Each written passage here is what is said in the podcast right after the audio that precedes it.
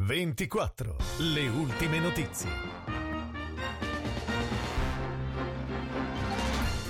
Buona serata dalla redazione di Novara 24, in studio Andrea Paleari, queste le notizie principali. Resta stabile il numero dei ricoverati Covid all'AO di Novara, 65 in tutto, di cui 6 in terapia intensiva, 12 in subintensiva, 18 a Gagliate, 29 nei reparti di Novara. Sono stati 3 i dinessi ed 8 i trasferiti, 2 i decessi segnalati.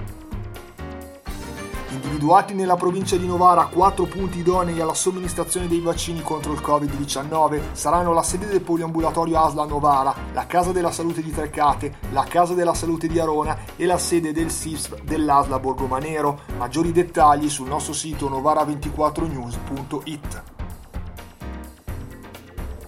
Ancora a rischio chiusura il distaccamento di polizia stradale di Borgomanero. La sede risulta infatti nell'elenco delle possibili chiusure di uffici delle specialità della Polizia di Stato, come comunicato dal SULP, un progetto già presentato un anno fa.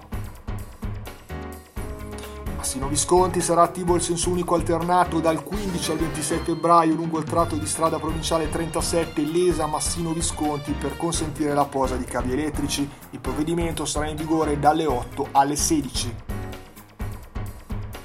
e si è parlato anche di una programmazione della linea Biella Novara nella riunione in commissione trasporti alla Camera con rete ferroviaria italiana, già impegnati 5 milioni di euro che potrebbero servire per progettare l'elettrificazione e ridisegnare così la tratta.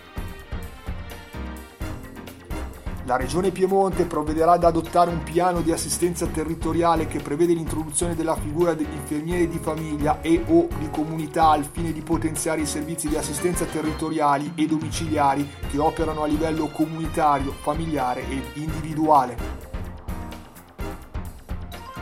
E in conclusione passiamo allo sport, sarà Maurizio Rullo il nuovo presidente del Novara Calcio dopo le dimissioni di Cianci. Rullo avrà anche il ruolo di amministratore delegato nello stesso CDA. Ed è tutto, per tutti gli aggiornamenti scarica la nostra nuova app News 24.